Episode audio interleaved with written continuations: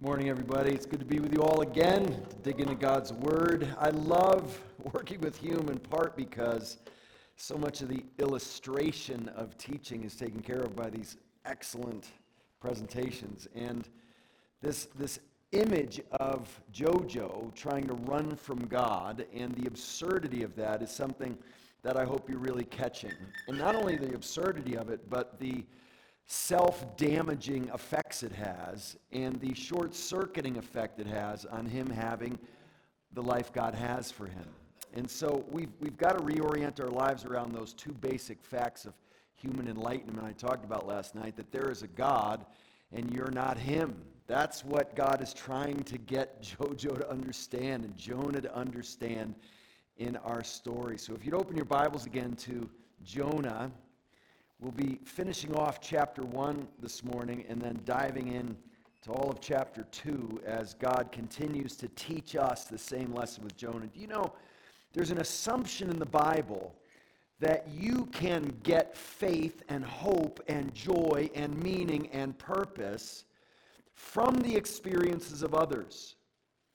I don't know if you realize how countercultural that is, but we have what I would call a radical hypervalidation of personal subjective experience. This, there's this idea that you can't really know something, you can't really appreciate something, you can't really benefit from something unless you have firsthand personal subjective experience with it. But the Bible does not think that way, and we've got to learn to think that we can actually gain faith and hope and joy and meaning and purpose in a relationship with God right along with Jonah, right along with Moses when we read about him in the Bible, right along with Isaiah or Peter or Paul. We are able to learn from them. There's this old hymn that has this great line I think about a lot Lord, I trust thy mighty power, wondrous are thy works of old.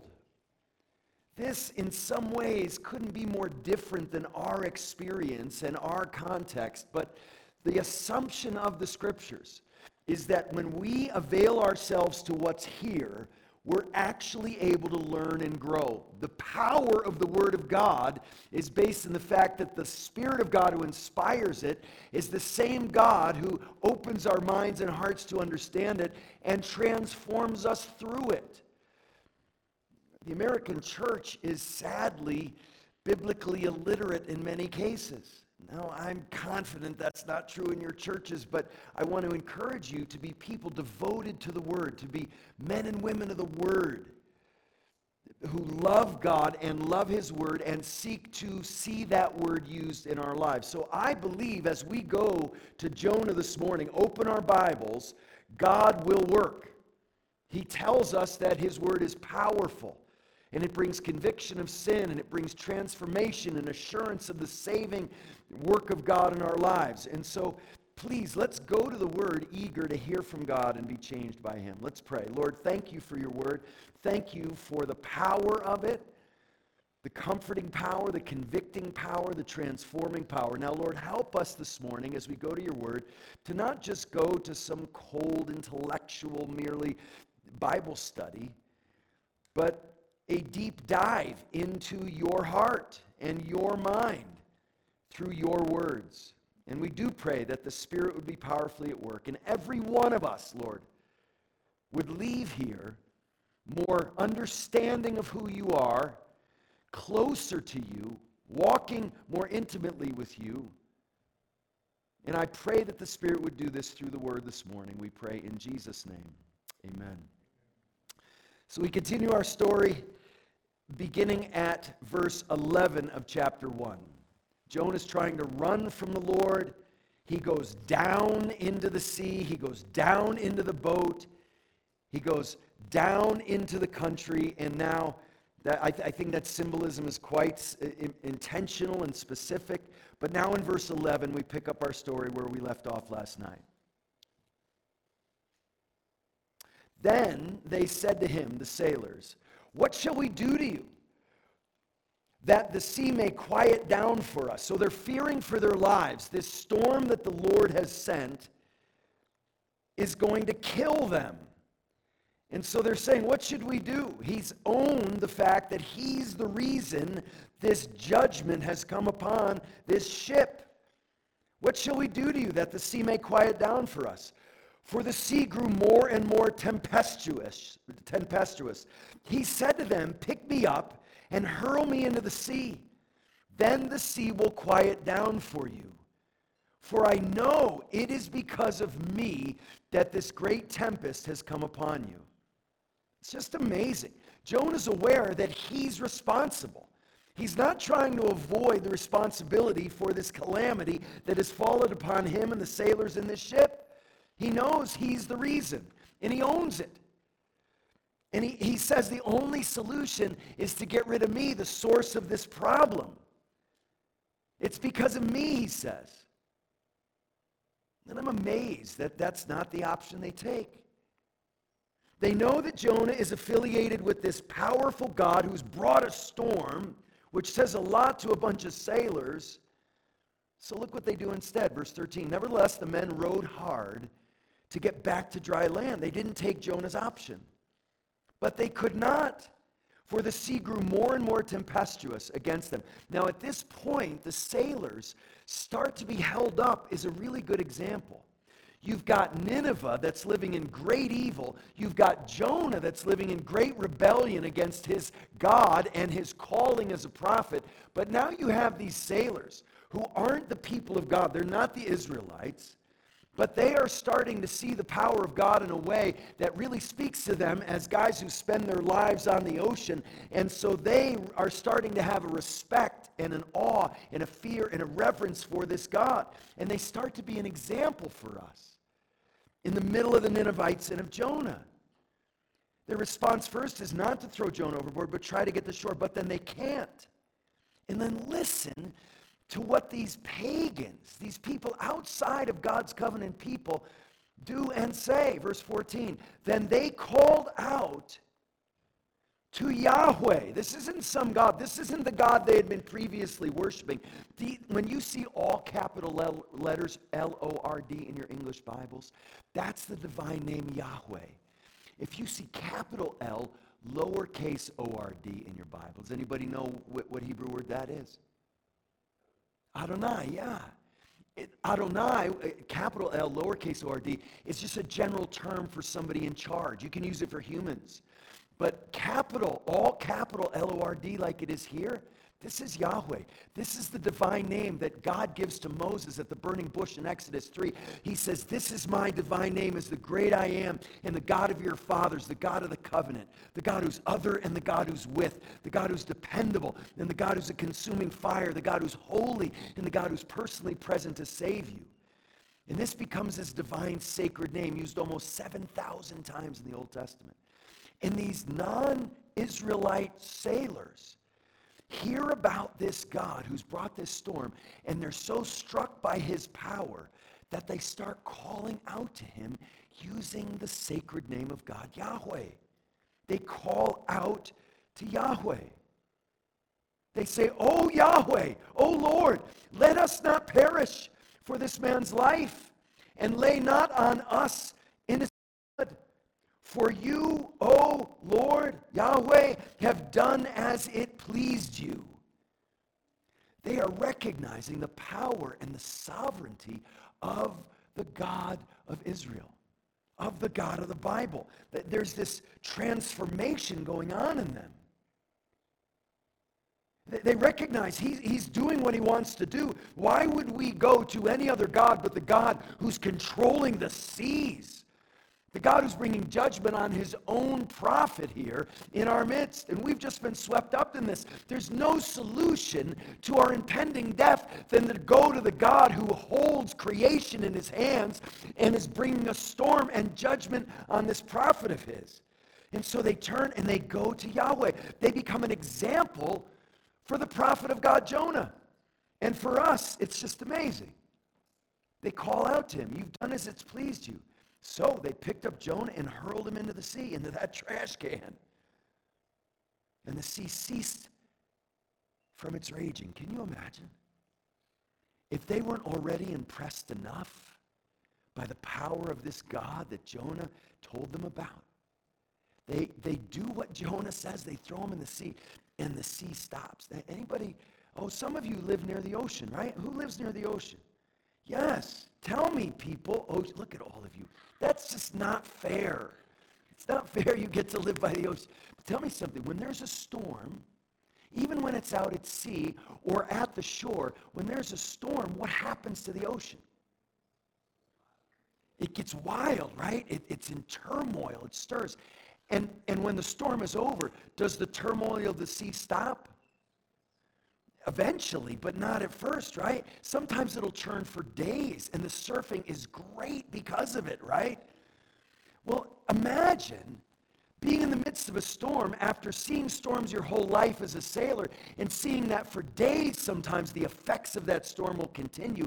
And this time, though, you throw Jonah in the ocean and the storm, storm stops. You remember who else did things like that? Jesus. On the Sea of Galilee, his disciples are terrified and they say, Lord, don't you care about us? We're going to die. And he's sleeping in the boat. And he gets up and he says, Oh, you have little faith. Why do you fear? And he tells the sea to shut up. And it does. And it's like glass. You want to impress sailors or fishermen? You do that. And all of a sudden, they're seeing everything very differently than they had. Look at the response. Verse 8, verse 16. Then the men feared the Lord exceedingly. And they offered a sacrifice to the Lord and made vows. That's an interesting word, fear. Do you know the Bible commands us that we should not fear? It says that sometimes the reason we fear is because we don't trust God enough. There's actually a sinful fear. But the Bible commands over and over again also that we should have a kind of healthy, holy fear of the Lord. Where we see him for who he is. We realize he's God and we're not. And it's crazy we even, even say that, but we do. Because it's the fundamental thing we forget. We actually think we are in the place of God. We actually think if we were running the world, we'd be doing a better job. And so we need to be reminded constantly that God is God. And we are his creatures created for him. And so they fear the Lord exceedingly. They greatly fear the Lord. And so my goal is to get rid, in our preaching the word this weekend, of any unhealthy fear, but to flood our souls with a healthy, holy fear of the Lord. Do you know the Bible says wisdom comes from where? The beginning of wisdom is what? Fear of the Lord. It's amazing how often it isn't, isn't it, that we pray for wisdom, but we don't pray for what the Bible says precedes wisdom, which is the fear of the Lord. If the fear of the Lord is the beginning of wisdom, well, if I'm going to have wisdom, I need to know who God is and have a, a holy, healthy fear of Him. And I, I think fear is a good word for the biblical words that we translate fear. It's not just sort of respect like you have for your teacher. It's something. You know, you know the best way I can define fear of the Lord? that's it. I think that's the best def- definition. wow. I remember I, I have a very, I don't, like people say, what are you afraid of? Like spiders or the dark or, I, there's nothing I'm afraid of in that kind of way. Really, I have this, it's actually a, a problem at times. I just, I'm not a fearful person to the point where I've been kind of reckless at times in my life. I, I won't tell you stories. I don't want to give you bad examples. But, but I'll just tell you, in college, my wife and I were dating before we were married, and my best friend nicknamed us uh, Safety Girl and Danger Boy because I, am a high risk taker. I, I just don't have a lot of fear. But there's a kind of fear we've got to have. Remember one time I was, uh, one of the times I, I experienced fear, it, it has been many times, one of the times I experienced fear, it, it, I, was, I was in Belize, and there's an incredible reef where you could do some of the best snorkeling in the world. And, and so I was going to go out by myself and, and snorkel around this reef, but, a bunch of people told me, don't go past the reef, whatever you do. That's the real ocean out there. And I remember when they would say that to me, thinking, I'm going past the reef. That's just how I'm wired. And, and so I did. I snorkeled around, around the reef for a while, but then I said, I'm going in the ocean. And I, it was tough. I got all beat up eh, on the reef, but I, I got past it. And it was a different world than I had been snorkeling in for the past hour. It got really deep, like further deep than I could see. And it, it started to rock and, and be a completely different world. And I was just thinking, this is awesome. I'm so glad I went past the reef. And I'm experiencing something that's just making me feel so alive. Adrenaline's going, and I'm saying, This is great.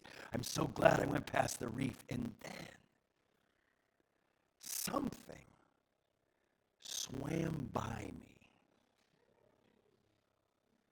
that I didn't get a good look at, but it went by fast and it was huge.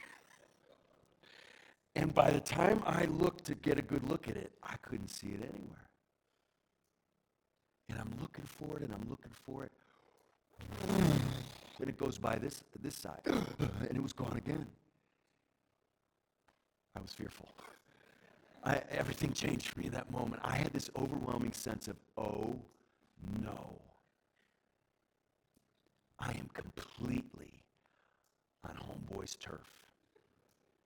I am not safe right now.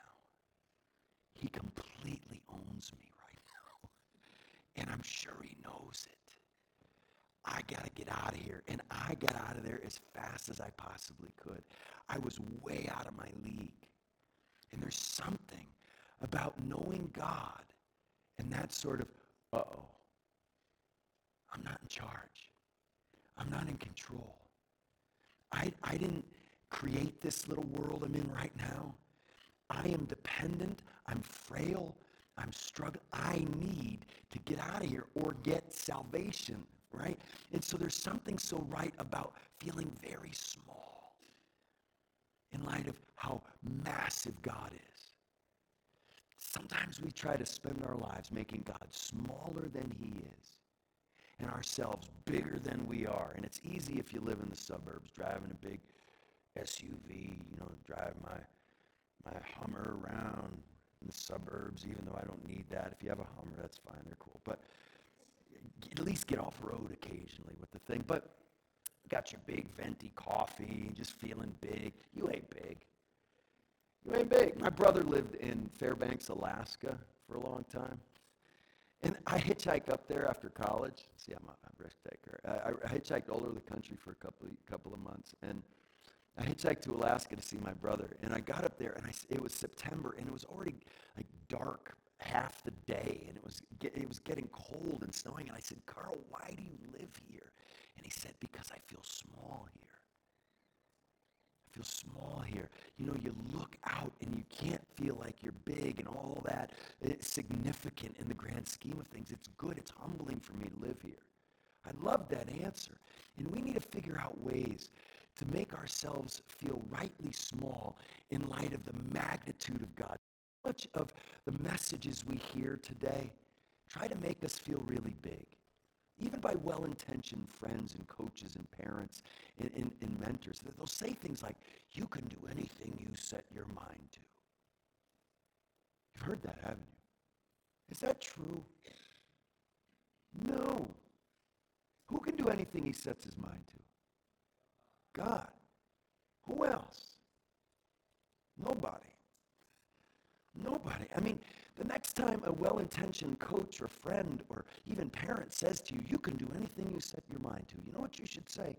Blasphemy! Blasphemy! That's what that is. You're calling me God right now, and I'm not. I appreciate the effort to encourage me, but please have some proportion in your understanding of it. Don't use overstatement and hyperbole that basically makes me like God. He can do anything he sets his mind to. I don't want to minimize the fact that I do believe most people don't realize how much they're capable of. That's what that expression's trying to get to. But in the process, it talks to you as if you're God, as if you really do anything you set your mind to. There are a million and one things right now we could talk about that you can't do even if you set your mind to it. Like fly. We'll just start there. And so so let's let's just let's just get some proportion here. We live in a culture that feeds a narcissistic self absorption and a human deification all the time, turning us into little gods in our own estimation. And it's so helpful to go through the process these sailors and Jonah now is going through. They sacrifice to the Lord, they make vows. And watch what happens. Jonah's about to drown, he's about to die. And God once again brings his sovereign power to the equation chapter 1, uh, chapter 2, verse 1. Then Jonah prayed to Yahweh, his God, from the belly of the fish. A, a fish swallowed him. Let me just pause right here. Some of you read that and you're like, what? Maybe you're like, a fish swallowed Jonah and he didn't die. And he writes poetry from the belly. Really? You're expecting me to believe this? remember I was changing a tire for a young lady one time on the side of the road. And uh, it, it's a great story, lots of aspects of it. But I'll never forget one moment in our conversation. Um, she had a little baby in the car, and I said, Hey, Melissa, what are you going to teach your son when he grows up about things like God and heaven and hell and life and death? And she said, Oh, you sound like my mother's friend who goes to church all the time. She said, uh, Yeah, you know, I went to a Lutheran school growing up. I learned some things in the Bible, but you know, I believe God created everything, but I just have a real problem with things in the Bible. I said, Like what? She said, Well, it, we'll start with the virgin birth. A 17 year old young lady had just given birth not long before this conversation. You could understand why she'd have a hard time. The virgin birth, how does that happen? And I said, Melissa, you just said you believe God created everything from nothing with his words. And you don't think he can pull off the virgin birth? And she said, Oh, I never thought of it that way. But I don't know what you think about miracles, but God intervenes in human history. God does things that accelerates the normal human process sometimes, like turning water to wine, he opens seas so his people can pass through and then closes them. On top of the Egyptians, he does the kinds of miracles he's doing here. And if he rose Jesus from the dead, the greatest miracle of all, and can raise you from the dead through that same power, we don't start saying, well, miracles are fine, but not fish swallowing a guy we don't have sort of these categories of miracles that I can accept and ones I can't. When you believe that the Creator's intervening in human history and in creation, well, you can, you can accept anything this Creator God does now. It's interesting. And if you don't believe in miracles, I just want to ask you why. Why? Please don't think it comes from a scientific worldview because the scientific worldview doesn't address issues like miracles.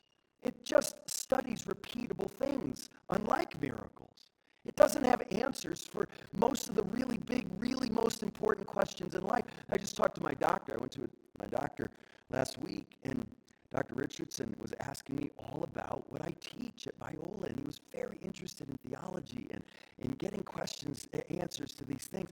And I, I thought, man, the next time I talk to him, I might make an appointment even if I don't need one, just so I can talk to him, because I want to say to him, you know, in med school, you learned all the things medicine can do. But did they teach you what you should do? What's right and what's wrong. And I maybe had a class in medical ethics, I don't know. But the Bible answers the big questions we really care about, not just what we're capable of doing, but what we should do.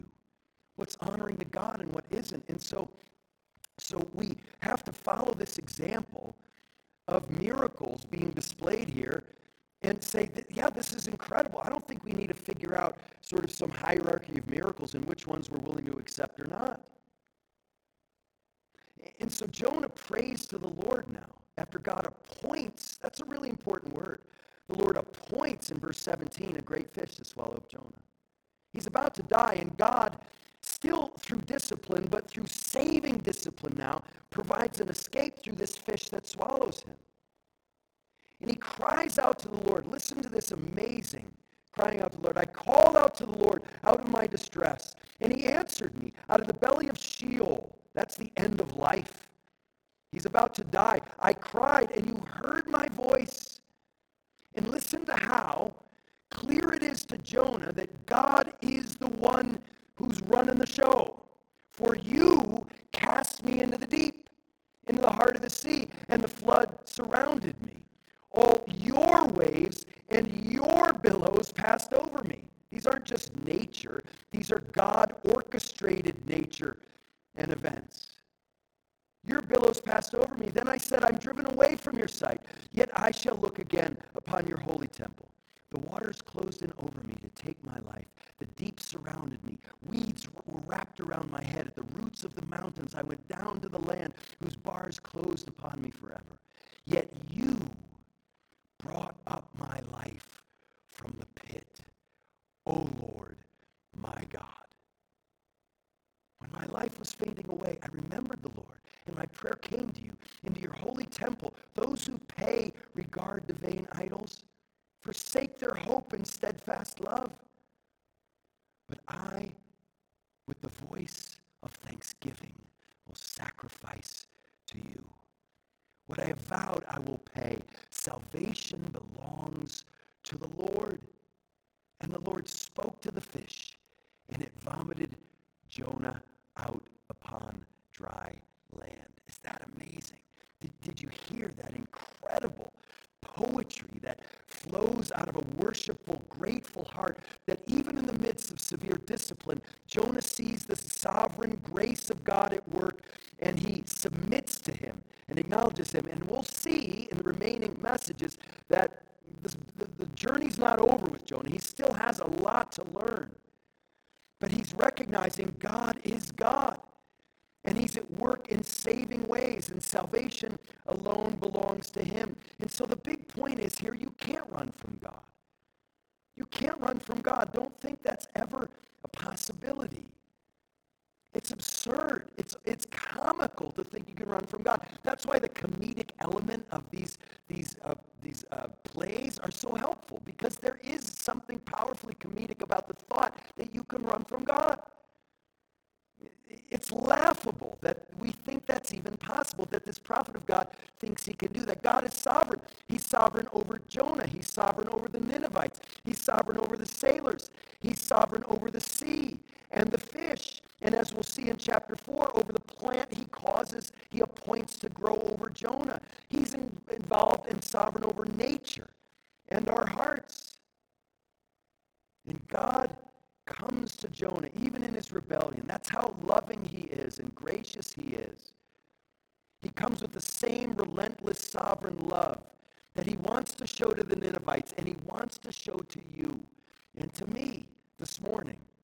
He won't be denied in his pursuit to love us, to save us, to forgive us. And even these pagan sailors come to see the truth of this. Our whole lives oriented around God. Would, would you just flip to Psalm 139? You know, Psalms, this, the book of Psalms, is right in the middle of your Bible. So if you just take your Bible and go right to the middle and open it up, you're likely to be in Psalms. But Psalm, and by the way, you know, it's the book of Psalms. When you refer to a single psalm, it's not Psalms 139, it's Psalm 139. Okay? So, Psalm, singular, 139, picks up this same idea we've been talking about. But this time, it's King David. We said a, a prophet represents God before people. A king rules and reigns over God's people, representing God as the king. A priest represents people before God. So here's King David coming to realize the very same things Jonah's realizing and that we should be realizing with him. Psalm 139, O Lord, Yahweh, right? You have searched me and know me.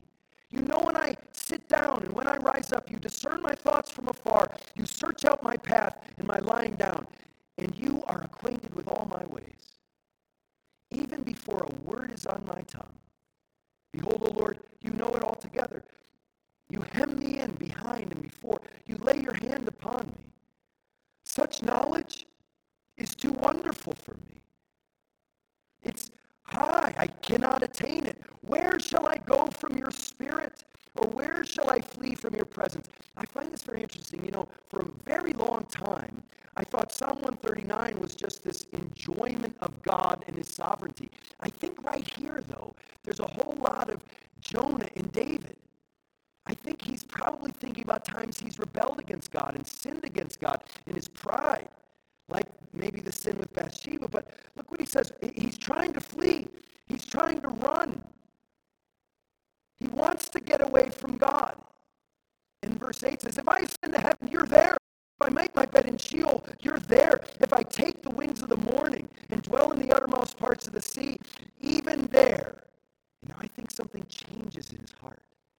He says, I wanted to run from God. I wanted to run and get away from him in my shame and my rebellion and my pride. But look what happens. There's a transformation in verse 10. Even there, your hand shall lead me and your right hand shall hold me. So he doesn't want to run anymore. If I say, Surely the darkness shall cover me, and the light about me uh, be night, even the darkness is not dark to you. The night is bright as the day, for darkness is as light with you. You formed my inward parts. You knitted me together in my mother's womb. I prayers, praise you, for I'm fearfully and wonderfully made. Wonderful are your works. My soul knows it very well. My frame was not hidden from you when I was being made in secret, intricately woven in the depths of the earth. Your eyes saw my unformed substance. In your book were written every one of them, the days that were formed for me, when as yet there were none of them. What a beautiful picture of who God is for us. His presence, His sovereign control is an inescapable reality. If we try to run from Him, it becomes a radical threat to us. But when we see God's heart for who He is and who He is for us, it becomes a life changing delight. God hunts down fugitives trying to run from Him. He's all powerful, He knows everything. And our whole lives need to be oriented around this God who saves. So I love dogs. Any dog lovers in here? Oh, yes. I love dogs. Oh.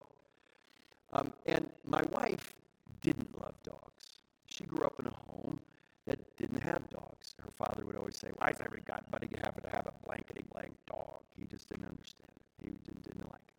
And so he didn't like dogs. He didn't like they slobbered on you and all this stuff. Well, when we started adopting kids and had a family, I said, you know what? Donna, kids need a dog. Kids need a dog. So can we get a dog from a rescue? And she said, sure. So we walked into the place where this gold, this nine-year-old golden retriever was waiting for us.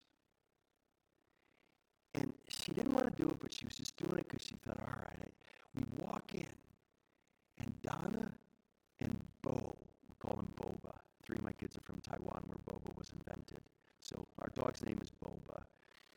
Donna's eyes and Boba's eyes locked. And it was love at first sight in both directions.